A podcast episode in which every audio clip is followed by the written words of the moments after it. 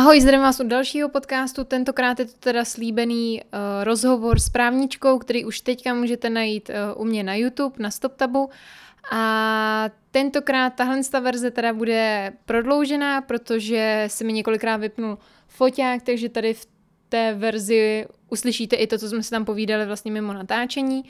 A já doufám, že se vám to bude líbit a určitě pro mě bude super, když začnete odebírat můj kanál, ať už tady na SoundCloudu, nebo doufám, že už třeba touhle dobou jsem se dostala i na ten iTunes, po případě dejte mi tipy na Instagramu, kam dál bych to mohla sdílet a jdeme rovnou na to. Já vás zdravím nového videa, dneska jsem tady s paní advokátkou Lucí Hrdou. A tímto bych jí hrozně moc chtěla poděkovat, že se teda svolila k tomu, že si tady se mnou takhle jako uh, popovídá a probereme právě jako celou tady tu tématiku jako sexuálního násilí a domácího násilí po té právní stránce. No a já bych asi na začátek hnedka vám dala slovo nějak jako představit, co děláte a jako... Naše kancelář se zabývá tím, že krom toho, že děláme běžnou trestní obhajobu, eh, tak eh, zastupujeme prakticky snad jako jediná advokátní kancelář v republice nebo jedna z velmi mála uh, oběti uh, trestných činů a oběti domácího násilí, což se někdy uh, nemusí pokrývat, ale prostě máme tu specializaci na domácí násilí a na oběti a oběti velmi často jsou právě sexuální deliktů. Kromě toho samozřejmě můžete být oběť dopravní nehody, můžete být oběť čistě nějakého deliktu násilného, ale tady ta specializace pro nás je. A uh, to je asi ten důvod, proč jste tady. No, přesně, to je ten důvod, proč jsem tady. Uh, takže konkrétně oběti jakých trestných činů se na vás nejčastěji obrací? Nejčastěji domácí násilí, to znamená oběti týrané a potom oběti znásilnění, oběti pohlavního zneužívání a potom už další trestné činy. Eh, loupež, ublížení na zdraví a podobně.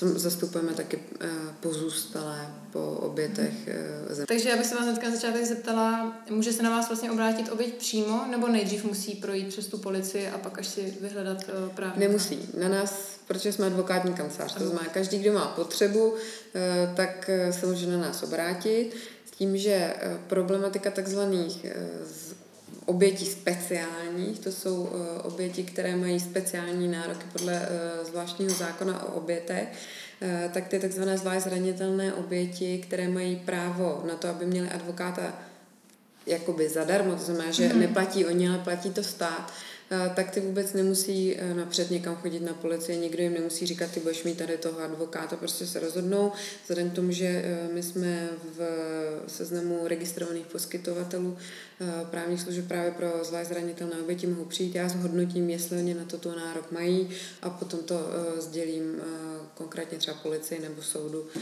podle toho, v jakém stádiu se ta jejich věc nachází. Můžu samozřejmě přijít ještě dřív, než vůbec to trestní oznámení podají, protože se chtějí prostě poradit, jestli to má smysl podat, jestli jim to třeba neublíží víc, mm-hmm. než eh, kdyby eh, to trestní oznámení nepodávali. To je prostě na každém, ale může přijít. Eh, ty zvlášť zranitelné oběti mají prostě nárok na to, aby je zastupoval advokát, na náklady státu právě proto, že ti pachatelé těch trestných činů mají velmi často advokáta právě na náklady státu a e, byla tam velká disbalance mezi tím, co vlastně má za práva ten pachatel, který mhm. ale uh, si sám může za to, že je v takovém postavení, protože spáchal Jasně. trestný čin a oběť, která si za to, že je obětí nemůže, která měla mnohem méně práv. Takže proto uh, byl ten zákon novelizovan a uh, ta oběti mají nyní lepší postavení právě protože může zastupovat advokát. To je super, mě teda ani nenapadlo, že něco takového dřív mohlo fungovat, že jako vlastně to uh, je velmi mladá novela. Ty byla, to je... Uh, uh, takže teďka konkrétně teda už potom k tomu nahlašování toho znásilnění, zneužití, když to takhle vezmeme konkrétně, má smysl to nahlašovat i zpětně, i třeba s odstupem týdne, měsíce, Určitě roku? má smysl nahlašovat to zpětně za předpokladu, že se zatím stojíte. Jo. Protože Eh, pro oběti je ten proces, a to já nebudu vůbec někomu lhát, je prostě složitý.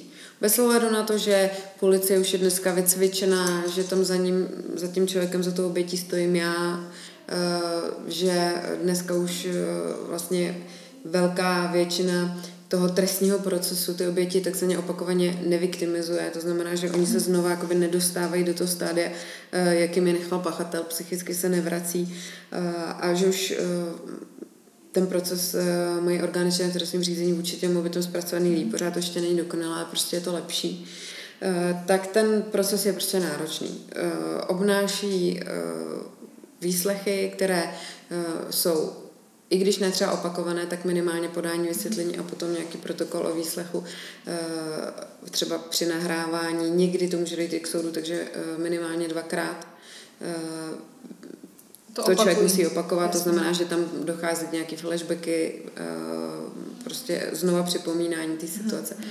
Není to pro to oběti příjemný. A pak samozřejmě ještě znalecké zkoumání, někdy se dá na tu, eh, na tu oběť prostě dá znalecké zkoumání, už třeba jenom na to, aby se zjistilo, jak velká škoda uh, jí vznikla, jestli má takzvanou posttraumatickou stresovou mm-hmm. poruchu nebo ne, protože od toho se odvíjí právní kvalifikace toho, z čeho oni toho pachatele mm-hmm. obviní. Eh, znásilněný eh, člověk nebo zneužívaná osoba vůbec nemusí mít posttraumatickou stresovou poruchu, ale je to velmi obvyklé. Mhm. A posttraumatická stresová porucha je kvalifikačním předpokladem pro to, aby ten pachatel dostal tu to obvinění z, eh, z kvalifikovaného trestného činu, to znamená ve vyšším odstavci, takže za tomu hrozí vyšší vězení, Jasně. jo, jakoby delší.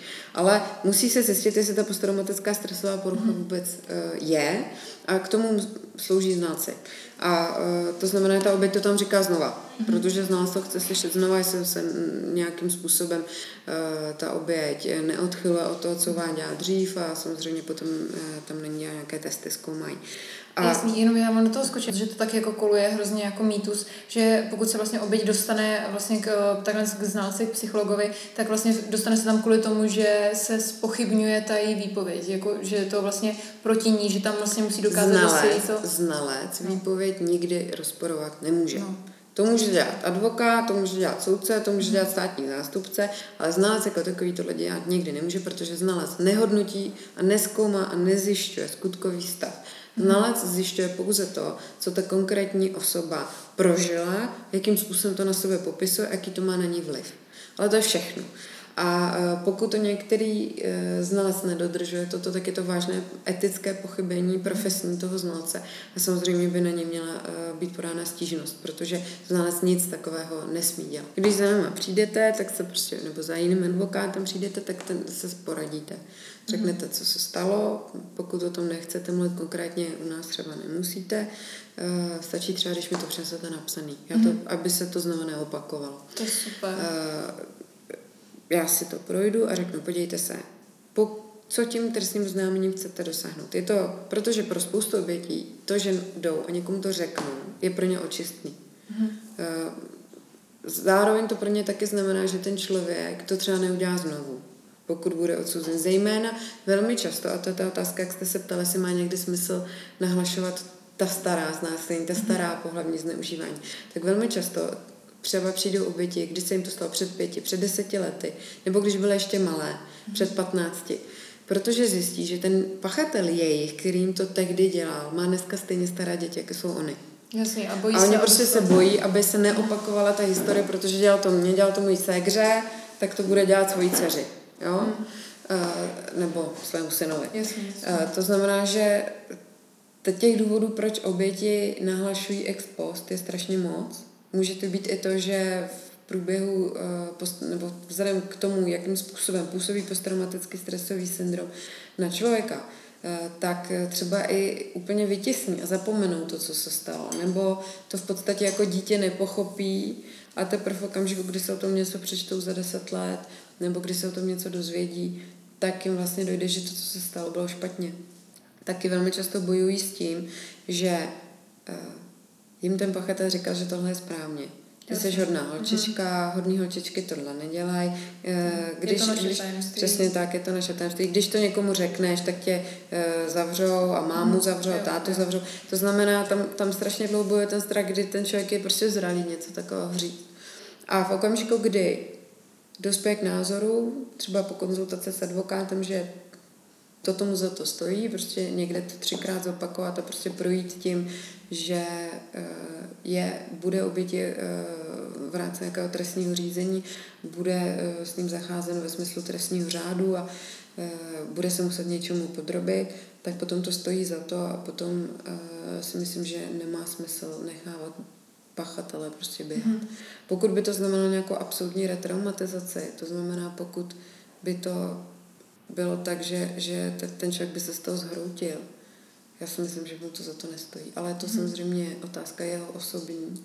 To a ten advokát, říkám já konkrétně, ale prostě specializovaný advokát je tam od toho, aby zabraňoval opakované viktimizaci poškozeného té oběti v rámci trestního řízení a aby zabránil takovým obrovským excesům, jako vyptávání se, a s kolika chlapama vy už jste hmm. spala, co jste měla na sobě a takovéhle věci. Protože to je to, co tu oběť vždycky traumatizuje. Přesně, proto si myslím, že je úplně, úplně to nejlepší, co někdo může udělat, ještě než to půjde nahlas, pokud by teda nešlo o to, že se to stalo teďka přesně v tu chvíli, tak v tu chvíli asi nejlepší jako Rozhodně, zavolat 158. No, přesně Protože tak. tam, když zůstanete na tom místě, tak oni zajistí už stopy i na místě. Přesně tak. No.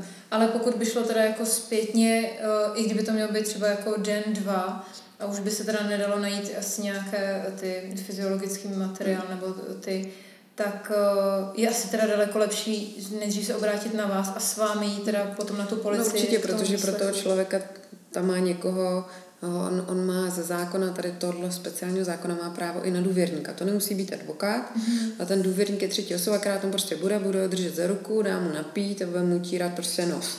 To, to jde. Ale ten advokát navíc, kromě těhle, toho, co může dělat eh, důvěrník, tak má prostě ještě procesní práva, to znamená, může klát otázky, může dávat námitky vůči mm-hmm. otázkám a podobně. A ví, jak na to. Jo, což super. teda samozřejmě může každý zmocněnec v trestním řízení a ten advokát je na to specializovaný. Takže pak nedochází právě k takovým těm jako nepříjemným otázkám nebo tomu? Uh, oni by ty otázky neměly být pokládány už ze zákona, protože u zvlášť zranitelné oběti tam uh, zákon přímo říká, jaké otázky nesmí být oběti pokládány. A prostě když se stane, že někdo položí, tak se uh, proti ním dají dávat námitky, uh, dá se proti tomu prostě se vzbouřit. To je super. A samozřejmě to uh, říkám, dnes, dnes už uh, to policie na to proškolená, už, už ví, jo. Hmm. Uh, už, už nejsme před deseti lety, kdy prostě oběť přišla na nějakou služebnu, tam byly plagáty polonahých ženských, okolo chodil policajt s rozepnutým poklopcem, takhle už to nefunguje, jo. Ale, ale pořád je dobré mít u sebe někoho, kdo prostě ví, jaká jsou vaše práva, protože my máme ten nadhled na to. Mm-hmm. Vy ho nemáte. To je jasný. To je Tohle to právě, protože do toho se strašně moc uh, obětí bojí právě té sekundární viktimizace, kdy se tím budou muset projít znova, kdy vlastně se jim tady to celý vrátí, kdy jako znova budou prostě ta malá holčička, nebo znova tam budou prostě úzký a budou se jich ptát na to, kam přesně jí šahal a jak dlouho to trvalo a na co myslela a na co nemyslela, jestli se jí to líbilo. A takhle a to jakoby pro spoustu lidí je ten důvod, proč to nejdou řešit. Byť mají strach, že by se to mohlo třeba opakovat, že jim by se to mohlo opakovat, nebo ten pachatel by to mohl dělat dál. Ale mají právě strach z tady toho, z toho přístupu té policie, že jim to nedej bože, policie nebude věřit, že prostě je označí za lhářku, že ještě Bůh ví, co je. Vždycky se může stát to, že uh, ta obžaloba, pokud to dojde k soudu, tak už, už tam není policie, ale, ale žalobce, uh, takže ta obžaloba neunese prostě tu obžalobu a že se jí to nepodaří prokázat. Mm-hmm. To, je, to je prostě riziko, s kterým tam ta oběť jde. Samozřejmě proto v těch případech, o kterých jste hovořila, budu to podat druhý den, tak je samozřejmě výborný uh, nechat si uh, třeba to roztržený spodní prádlo, nechat si tam, kde je nějaký biologický materiál. Uh, uh, u těch opravdu jako Eh, obětí, které dokážu v tom okamžiku ještě racionálně myslet, tak třeba do nějaký uh, čistý nádoby odebrat prostě vzorek jo, a mhm. podobně. Ale uh, i tam, kde to třeba se stalo před 15 lety, tak třeba si vzpomenout, že jsem to vlastně řekla ty kamarádce, i když to bylo třeba mhm. už pět let potom, ale řekla jsem jí to. Nebo že jsem to řekla někomu, paní učitelce a nechtěla jsem, aby se to řešilo. To znamená, že tam se to dokazuje potom pomocí svědků a, a podobně. Uh, ale uh, já jsem chtěla říct, že ne, bych narazila, na, nebo jsem narazila na, na jednu vaši větu, že ty oběti se bojí, že se jich budou ptát, jestli se jim to líbilo a proč to nenahlásili. Mm. Uh, za A.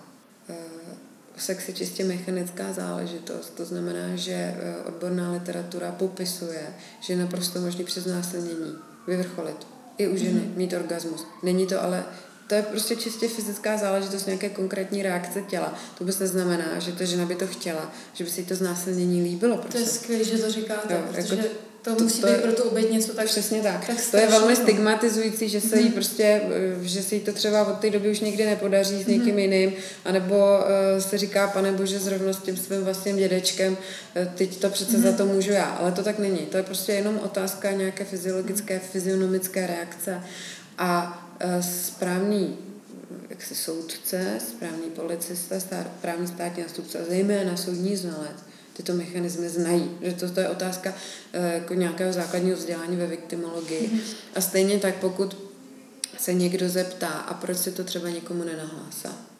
Aha. Tak oni se neptají proto, že by si mysleli, ty jsi ale hloupá holka, že jsi to v osmi letech mm-hmm. nenahlásá. Oni jenom potřebují, aby tam zazněl, protože on mi říkal, že. Protože, jo, pro, jakoby ta oběť má možnost, teď, teď nikoho nenavádím, jak má vypovídat, to jenom říkám, že ta oběť má možnost vysvětlit tu věc.